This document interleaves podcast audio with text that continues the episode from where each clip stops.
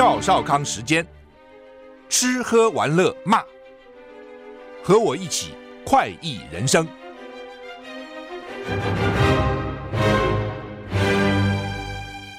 我是赵少康，欢迎你来到赵少康时间现场。台北股市现在涨29点哈。好，那么今天星期一啊，要开始一个星期的工作了哈。台股上礼拜五跌了 7.59 点，小跌 0.04% 啊，那么现在涨27点，指数 18024。美股道琼礼拜五小涨 0.16 个百分点 ，S&P 500呢下跌 0.07 个百分点，纳斯达克呢小跌 0.23 个百分点，费半呢大跌 2.91 个百分点。欧股三大指数都涨哦，法国涨 2.28%， 涨最多，英国涨 1.4% 也涨很多，德国小涨 0.32%。天气冷空气减弱，今天开始慢慢的好一点哦，今天还好，明天开始哈、哦，说开始温暖哈、哦，像春天一样哈、哦。北部、东北部今天还是偏冷，其他地区早晚偏冷。中央气象署发布低温特报，今天29号早晨，金门县局部地区只有10度以下的气温。今天有中层水汽通过，中部以北及东半部地区有降雨的几率。中部以北哈，东部下半天水汽减少哦，温度清晨还是凉的，中部以北及宜兰低温13到14度，其他地区15到17度。白天慢慢回暖，冷空气减弱。北部东半部高温20到23度，中南部20到28度，啊，西半部的日夜温差还是大哈。不过看起来今天白天全台湾不管哪里都有20度以上的温度了，就好多了哈。那吴德荣的专栏是说，明天礼拜二到礼拜四转变成高压回流形态，偏东风转东南风。气温逐日回升，白天温暖如初，如春天呢、啊。北部高温25度以上，中南部接近30度，哇，30度。早晚凉，西半部晴朗稳定啊。明天开始，西半部及金马容易起雾啊，起雾很麻烦，有时候飞机还不能飞啊，能见度不好。礼拜五有一小股东北风，北海岸东半部有局部短暂雨的几率。北台湾的气温微降啊，礼拜六、礼拜天还有恢复了，白天温暖如春啊，所以只有礼拜五有一点点，有微降一点点啊。下一波什么时候来冷空气呢？都不知道，现在还在等啊，各国都还在测，各国的模型都还没测到下一波什么时候来哈。这下一波叫过年了，不是吗？差不多了啊、哦。加沙战争以来，第一批美军阵亡了，拜登很生气，说扬言反击哈。换句话说，死别国可以，怎么可以死美军呢？哈，不行的啊、哦。美国军方声称，一架无人机攻击约旦一处基地，造成3名美军丧生，30多人受伤。美国总统拜登说，这起攻击要归咎于伊朗支持的武装团体。扬言要反击。CNN报道，一夜之间，约旦一处美军基地的哨所遭遇无人机的攻击，有3名美军死亡，30多人受伤。这是自从加沙战争爆发以来，第一次有美军在中东被敌人的炮火打死。攻击事件发生在约旦东北部靠近叙利亚边境的美军基地。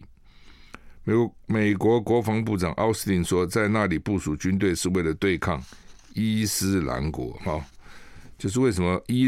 在约旦有美军的基地，约旦很亲美了、哦、约旦对跟美国很好，好像他曾经有个国王还娶了美国太太、哦、那所以约旦亲美、哦、所以呢约旦也比较开放、哦、所以我们去以色列经常从约旦进去。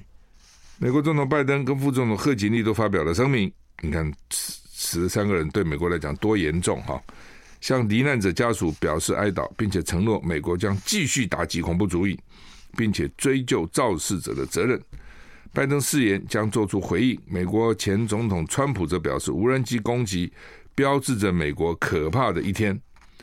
他借机猛烈抨击拜登，表示这是拜登软弱跟投降的另一个悲剧后果。这个骂拜登也没什么道理哦，不过反正选举嘛哈。美联社报道，中东美军风险升高，美国官员正在确认这起事件由谁做的，评估是伊朗支持的多个团体之一，伊朗支持团体多了哈。拜登说，在收集这些攻击事实的同时，我们知道这是伊朗支持的，伊朗在叙利亚跟伊拉克运作的激进武装团体所为。有美国官员说，事件造成至少34人可能发生创伤性脑损伤而撤离。约旦已经谴责这起攻击，表示将继续跟美国合作，确保边境安全，并且打击恐怖主义。所以我就跟你讲，美国是这样，他如果不死人，在别的地方打死别人，他是无所谓的，真的无所谓，那只是一个数字。但是死了自己人呢，很严重，美国报纸啊、媒体一定大幅报道。所以如果连续死很多美国人，那还得了吗？再过一阵他国内就反战了，就反对我们干嘛去跑那么远的地方去帮人家打仗等等等等，媒体就会开始反应，然后国会议员就开始反应这像公事一样，每次都是这样子的中东美军遇袭身亡，伊斯兰反抗运动说要发动攻击。伊拉克的伊斯兰反抗运动表示，周日攻击的约旦跟叙利亚边境沿线多处，其中也包括美国驻约旦基地附近的一个营地，有美军士兵遇害。伊拉克伊斯兰反抗运动是由与伊朗有关的武装组织组成的松散联盟，这并不是一个多么坚强的联盟，目的在报复美国在以色列与哈马斯战争中力挺以色列。 CNN 报道，伊斯兰反抗运动发布声明表示，周日攻击的约旦跟叙利亚边境沿线多处，不是只攻击一处，但是一处刚好打死了美国人声明中说，部队在周日的黎明发动了无人机攻击，此举是对以色列屠杀加沙人民的回应。攻击针对4个基地，其中3个在叙利亚。稍早约旦也指出，造成上面美军上升的无人机攻击不是发生在约旦境内，而是发生在靠近边境的叙利亚军事基地。约旦官员将这次攻击描述为恐怖攻击，誓言他会应对恐怖攻击的威胁。官员谴责以色列在加沙行动的同时，也对中东可能扩大的战争表示担忧。英国广播公司 BBC 报道，美国共和党政治人物已经向总统拜登施压，要求做出强有力的回应，就是我们老美都死了，一定要报复显示我们美国的强大不能这样就算了我想就这个意思传美国跟以色列还有埃及人员呢在巴黎会商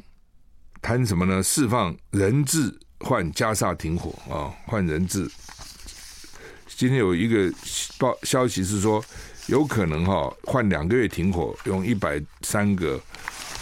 个人质换2个月的停火。美国中央情报局长伯恩斯跟埃及、卡达、以色列官员今天在法国巴黎为加沙停火展开会商。你看，牵涉到美国中央情报局长 CIA 局长出来了，埃及、卡达、以色列。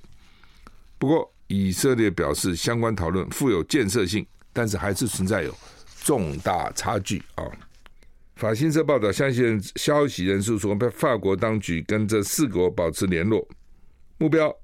协商达成以色列跟哈马斯在加沙暂停敌对。纽约时报昨天报道，美国为首谈判人员更接近达成以色列休战2个月，换取超过100名，就我刚才130名人质获释的协议。不过以色列总理纳坦雅胡办公室深夜表示，在巴黎的讨论富有建设性，但是仍旧存在重大差距，就是说有进步了，但是呢，离那个有结论呢，还没那么快了通常的谈判都很慢的可是问题，战争一不断在打金正恩巡弋飞弹的试射，北韩加剧紧张的局势北韩国营媒体中央通讯社说呢，领导人金正恩昨天试导2枚巡弋飞弹试射，北韩已经进行了几个月的武器测试后，一般认为这加剧了紧张的局势。当然这边每次试射过来试射过去，别人很紧张哈，南韩一定紧张哈。南韩说北韩在东海岸附近发射了多枚巡弋飞弹。 BBC 说近几个月来拥有核武的共产主义国家北韩多次试射飞弹，加剧地区紧张。28日发射在新浦的附近的试射，数量跟类型还要确认，反正知道他试射了，到底射了什么还搞不清楚啊。北韩的中央通讯社今天报道，领导人金正恩试导从一艘潜舰进行2枚巡弋飞弹试射，飞弹在东海上空飞行，集中岛屿目标，从潜舰发射啊。就飞弹可以从各种地方发射，从陆上发射，从空中发射，从海底发射，潜舰发射，船上发射都可以。BBC 报道，南韩军方指出，一直跟美国密切协商，以监测北韩挑衅的迹象。几个月来，金正恩的政策言论越来越咄咄逼人，终止了几项目的在维持和平的协议，并且加强了军事行动。这个月稍早，金正恩宣布与韩国重新统一的基本目标已经结束，还将南韩称为主要敌人，引发了人们担忧北韩正为战争做准备。南韩总统尹锡悦说，如果北韩挑衅，南韩将进行好几倍更强的报复，声称南韩军方具有压倒性的反应能力。就南韩的军力没有比北韩弱他只是没有核弹，但是呢，他的军力南韩算是强的就北韩没那么强了那所以呢，但是北韩现在说不要统一了，要打仗了，南韩有点紧张。I like inside, I like radio。 我是赵少康，欢迎回到赵少康时间的现场。台北股市现在上涨48点哈。好，那么刚讲这个韩国的局势了，就南韩当时有一个国土统一院就是换句话说呢，看起来他们也追求统一台湾绝对不会搞一个什么统一部南韩很早就有国土统一院，我那时候在南韩，那几十年以前就看到他们就有国土统一院。那北韩呢也说要统一，只是嘴巴讲，两边还是对峙还搞38度线那金正恩最近突然说他不要统一了，统一不是他的目标了，说呢基本的目标，统一的基本目标已经结束，还把南韩是称为主要敌人。你要统一就不能吹对方为敌人嘛，是国人才要统一嘛。那我不统一，因为他是敌人，我不要跟他统一。所以大家就紧张，说这什么意思啊？要打仗吗？他最近在演习所以这人有时就很矛盾，知道？你比如说今天习近平天天讲要跟台湾和平统一，合同大家谁给你合同那他有一天说我不要合同，你还担心呢，他到底要干嘛就跟南韩这个情况就这样蒙娜丽莎被泼汤那所以呢不是第一次的啦所以他们很多有名的画，那个 一幅画都价值连城的很多画呢用钢化玻璃罩保护，因为很多那种抗议，特别是环保人士这一点呢，他们觉得他们其实做的事情在破坏环保，但是呢他们觉得这样才能吸引人注意所以环保团体或是异议人士异议可能为了人权为了什么，反正各种泼洒汤马铃薯泥油漆抗议，要唤起外界的注意那他说他们的手法是在不损害艺术品的前提下，就他知道你反正也保护得很好，你那个画外面都用这种所谓钢化玻璃罩，你看就是敲都敲不破，像个钢一样，你怎么敲呢？那看起来像玻璃，很坚硬的有的是多层一层我以前就问过嘛，说那个盖房子就这个住房子那个铁窗很难看嘛，对，你铁窗不很难看，而且真的遇到危险跑不出来你开窗子打开也没用因为外面又是铁窗他们有人就建议说你用那种多双层玻璃，双层强化玻璃，就不是只有单层，双层粘着，这时候呢要敲不碎，因为你没有铁窗，你怕敲碎嘛，从那边进来嘛，它敲不碎啊，敲的话它会碎了，但它不会破个洞这样对吧，它粘在里面这样啊。我想他们这些艺术界大概那个玻璃可以强化啊，强化到你打不破它。梵谷的向日葵很有名嘛，某内的这个甘草堆很有名哈、哦。那之前向日葵啦、甘草堆都被人家破过。那昨天法国罗浮宫馆藏蒙娜丽莎被两个女性异议人士泼洒浓汤。为什么呢？表示对法国政府农业政策的不满。那这两个人虽然没有真正的破坏了这个蒙娜丽莎这个画，可是可能面临财产损坏跟非法侵入的罪名。我昨天看那个记录，就他们两个去泼完了以后呢，馆方没有抓这两个人呢。如果在台湾一定压制这两个人，没有，馆方就赶快拿那个布的那个罩子哈，布的，它也不是帘子，反正就是布，就是看起来像布哈，灰色的，那就是长条直的垂直的，就是像一幅一幅一幅这样哈，就像我们的怎么讲呢，屏障吧啊一样哈，就挡住那两个女的。我觉得他们的 SOP 就是反正我的话也不会因此被你破坏。所以呢，我也不需要抓你，因为抓你可能还在那边喊叫、什么抗议什么一大堆，我就呢拿那个布帘把你盖起来，很多人一个拿一个把你遮起来，让你跟群众之间呢有一个布帘，媒体也拍不到你。我看但是昨天遮的效果不是很好，因为呢拍的人还可以从侧面拍到那个画被那个浓汤泼到这样哈，因为你讲你要多少人，一个人拿一个布。一个拿个布，很多人才能够把它围起来嘛。那两个女的是站在那个画的两边，所以那个面积蛮大的，就两个的这个距离蛮远的了。所以你要很多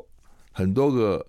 布帘很多个那种屏障、屏风啦，像屏风一样才能把它们遮住啊。我比较好奇，台湾话可能就上去，安全人就把你压制了，被带走了。他没有，他是他是把它遮住啊。2022年就是时候，将近一年半以前，1年8个月以前，5月29号，蒙娜丽莎的微笑被一名乔装成老年女性的男子用随身携带的奶油涂抹，但是因为画是在玻璃保护罩后面，也没有受损坏。这就是两难了。很多我看到有些博物馆很名贵的画没有任何的罩子，就这样，因为你觉得你参观人比较接近嘛，比较能够看到那个画呢，很细微的笔触我都看得到。你搞个罩子在那边其实就比较差了。但是我不弄罩子，那你来给我泼个这个，泼个墨，泼个汤泼个彩色，不搞完我完蛋了嘛。所以只好出此下策。我们去完再回来。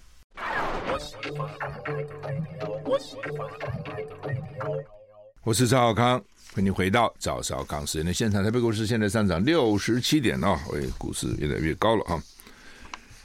网络上什么鬼都有，什么花样都有了。Instagram 上一个叫自称詹哥的网红叫 James， 最近呢到全联家乐福卖场恶搞，他把封架上的食品饮料都打开，然后呢说教大家怎么样在全联不用花钱吃东西为题，将各式饼干跟糖果拆封，吃几口又放回架子上去。所以呢，网友就说这是搞什么鬼啊？全联家乐福说要告了，大家都来这样免费吃东西怎么可以？这个 James 昨天晚上在 IG 发道歉影片，反正这种人就叫出名了。向全联家乐福表示歉意，他说我在那边开吃的东西都是付过账的。有结过账的，请网友不要再断章取义。全联回应说，门市人员会多次巡检卖场的商品，消费者可以安心购物。这个网友行为已经触法，要采法律行动。家乐福也说绝不和解，一定把它告进去啊。这什么意思？就是说真的假的不知道了啊。他说他付过账，那付过账那怎么付呢？就是比如觉得我先买这些东西去外面付了账，再带进来哦，再带进来，然后呢要吃给你看哦，你看哦，到这边可以这样吃，可以那样吃哦，吃几口就放回去哦，等等，那就是我没偷哦，没有不付账哦，真的假的不知道哦，这当然要查了哈、哦，不很无聊吗？真的很无聊哦。我曾经很多年以前那个时候在美国，我有一个同事，公司的同事，那时候因为我们在台湾工作，那定期要到美国开会，开会呢，同事太太了哈，很好心，就说我说我想买一箱苹果带回台湾，那时候可以带一些水果哈，现在也不行了。然后呢，他就带我去超市买，他带他的小女儿，很调皮的小女儿，就跟他妈妈讲说我要吃，比如说我要吃这包巧克力，他妈就说不行。然后我就在前面买东西，他女儿就把那巧克力打开，在超市就吃起来了，把妈妈气死了哈。那怎么办呢？小孩就吃了，当场就吃了。你说我不付钱吗？好像不行嘛，对吧？你当场怎么办呢？哦，你还那个小女生很厉害哦，她妈妈说你怎么可以这样？当场就哇哇哇哭起来了。我现在想这小女生将来不得了，这将来很厉害。反正我们就先干再说哦，管你什么同意不同意，我就吃了，那怎样呢？对不对？好，那么这个 James 在商场上吃，我就突然想起来啊。好，那么华航飞洛杉矶只有10个小时，有一种状况了，饿得要死，跑到超市去，他买了饼啊，他当场开了就吃了，但是吃他会出去付钱的，知道这意思吗？有时候在里面吃掉，付出去我就吃2口，然后再抱出去付钱啊。这另外一回事情啊，华航飞洛杉矶只花了10个小时。我昨天看这个新闻也觉得啊，时速1329公里，哇！我们开汽车时速，高速公路大概最多110吧，你可以开到120哦。那他现在呢标1329公里，所以呢说可能会打破世界纪录哈。通常台湾飞洛杉矶要11个小时，我昨天想说，那这飞机上的乘客不吓死了，飞那么快。后来看了是个货机哦，不是个客机，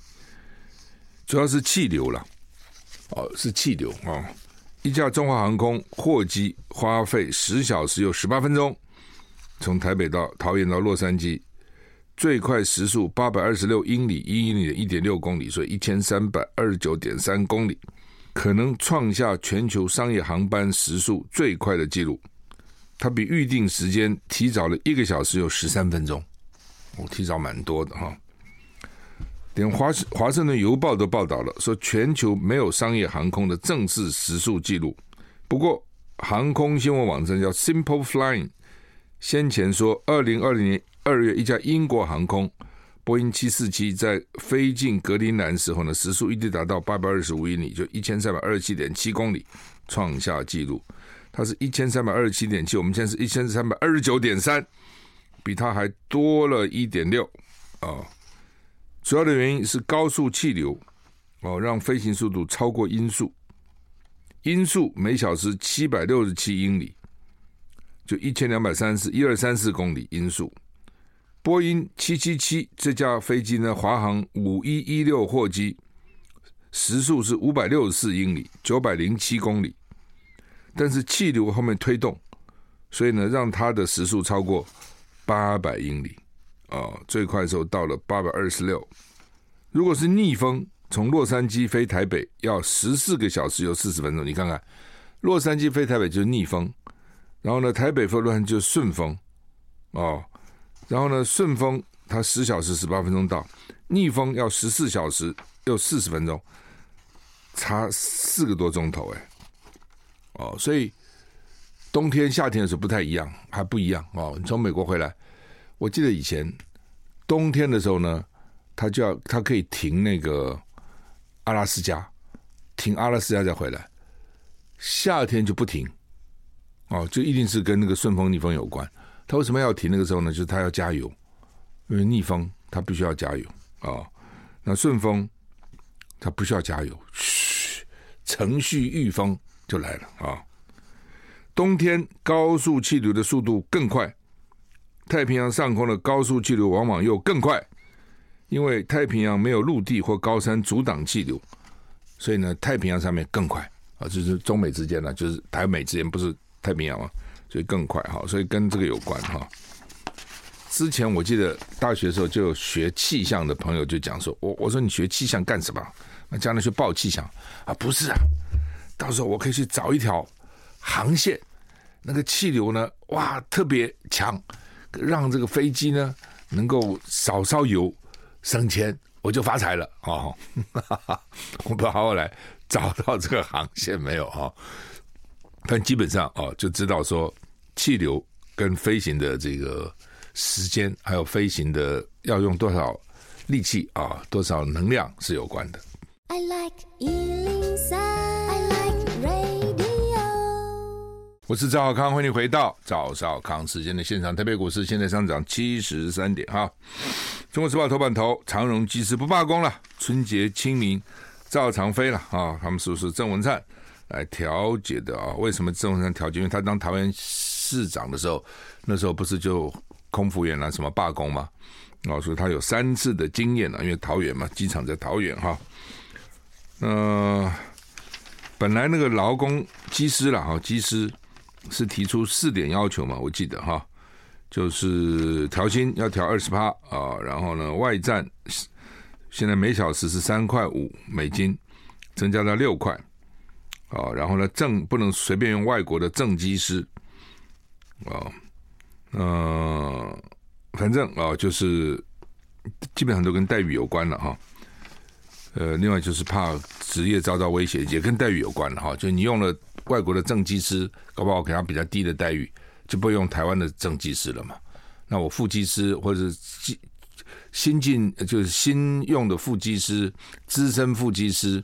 升正机师，那个管道可能就慢，所以不能用外国人。好，那他们现在结果是怎样的？说很快2小时就协调完成，真那么容易啊？哦，换句话说，我想他先前一定已经沟通过很多次了哈、哦。那他们这个现在呢，就是资深驾驶每个月啊、哦，就是正驾驶的加薪13000、13500，资深副驾驶每个月11000。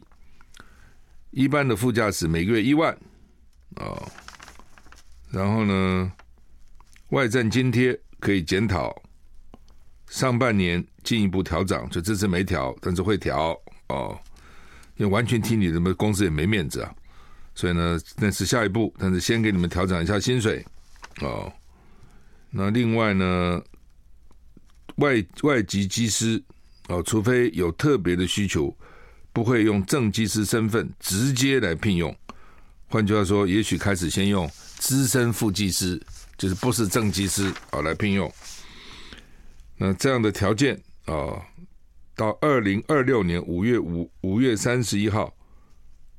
不会再发动争议行为，就是我好吧，这样今年是2024对不对？20241月到2026年5月，就2年多2年3个月之内。2年4个月之内呢，这些我们不再谈，就按照这个2年4个月以后再说哦。那2年5月31号呢，基本上也过了这个2026年的过年了哦。至少你把今年2024过年、2025过年、2026过年过完吧哦，要吵再来吵，就这个意思了哦。好吧，总算是松一口气了啊！旅行业者的那松一口气啊！你记得那时候连保险公司不保了啊，旅游不便险呐、啊、等等不保了哈、啊，因为保险有一些旅游不便，就你在国外如果行李掉了啦，或者什么这个飞机延误超过几个小时什么，有些保险公司还赔的啊。那他们当时就怕啊，当时看起来长荣机师呢来势汹汹，好像一副真的要罢啊。不过呢，舆论反应并不好了哦，就是台湾的，说实话，台湾整个社会还是蛮右派的啦哦，就是说觉得这个员工你技师加待遇已经不错了待遇的技师的薪资大概基本上20万，再加上各种加级大概可以拿到26到28万，副技师呢16万，加上加级可以拿到19万所以已经跟一般人比很好了，你们还要怎样？还要罢工？还不在我们等等，就舆论的反应并不是很好当时那个空服员好像舆论反应就比较支持第一个空服员的待遇比较低嘛，差很多了然后呢这个看起来比较弱势嘛好，那总是不罢总是好了让旅客比较安心反正过年这个时候好不容易一年就这么几个假期，然后好不容易买了机票然后要哪里不能去，很麻烦嘛总算是松了一口气好，那么英国原来有核武的，是谁去部署的？美国去部署的。不过在2008年，美国就认为说呢，俄罗斯的威胁减弱了，就从英国撤走了核弹英国跟美国真是血浓于水了他们的感情其实很好的那现在呢说又紧张了，俄罗斯威胁又加大了，所以又要在英国的东部萨福克郡的英国皇家空军基地部署呢 B6112 重力核弹，相当于当时投在广岛原子弹的3倍不过现在广岛那多久以前的事了，3倍其实也还好了不过那个威力还是很大的那就是说其实俄罗斯现在有比以前有侵略性吗？其实没有之前的苏联时候才强了对不对再加上华沙公约这些国家，其实现在已经看起来越来越弱了吧或者没有以前那么强了但是显然老美觉得我乘胜追击，在英国呢跟重新部署核武重新部署核武。好，那么联合报的头版头登的是说，国民党今天跟民众党要会面，闭门会谈。上午就是韩国瑜、江启臣这个搭档要去拜会民众党团游锡堃去不去呢？游锡堃去，只是游锡堃说我现在还没被提名今天上午民进党才提名，今天上午民进党提名游锡堃以后呢，他说他下午可能想去那民众党到底要怎么做？说礼拜三要说明他们的立场。那柯建铭就说民众党是叫做私设行堂，其实我觉得也还好了，大家都骂民众党，因为主要是柯 P 这样变来变去因为他有8票嘛。那你自己想想看，比如说韩国瑜跟江启臣被提名以后，他先去拜会谁？高金素梅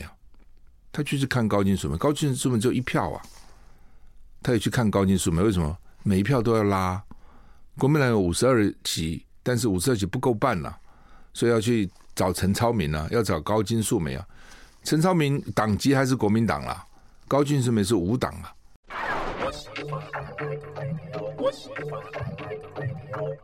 我是赵少康，欢迎回到赵少康时间的现场。台北股市现在上涨76点好，那么柯文哲他提出来因为先是黄国昌提出了4项怎么改革立法院要看蓝绿回不回应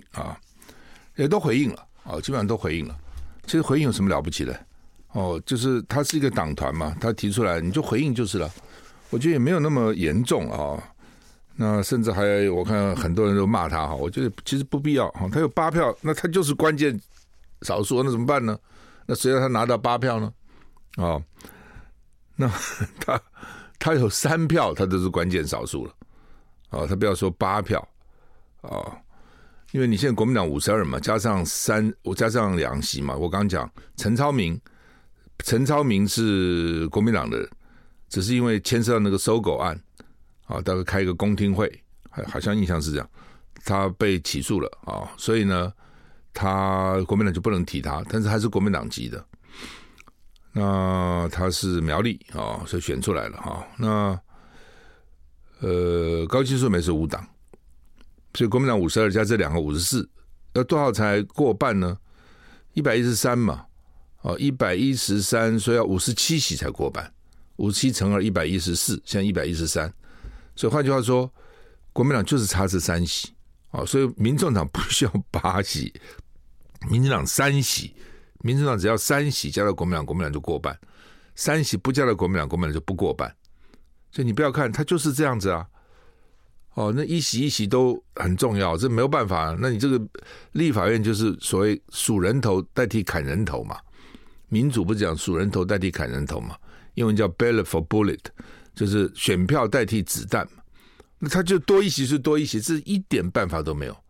多一席就是多一席。你记住我们台湾人一般比较没有那种民主的概念，有什么了不起啊，八席没有怎样啊，要耍弄大家，他就是耍弄你，那又怎样呢？他有八席，他就可以耍弄你，你不服也好，生气也好，那4年以后再说嘛。那现在他就只有八席，那怎么办呢？所以呢，他就提他的条件嘛。那如果这条件合理，那就接受嘛，也没有什么不行啊，也没有什么面子不面子啊。对两个党来讲，立法院长其实是很重要的，赶快先当到比较重要，不要这边扯那些细节。那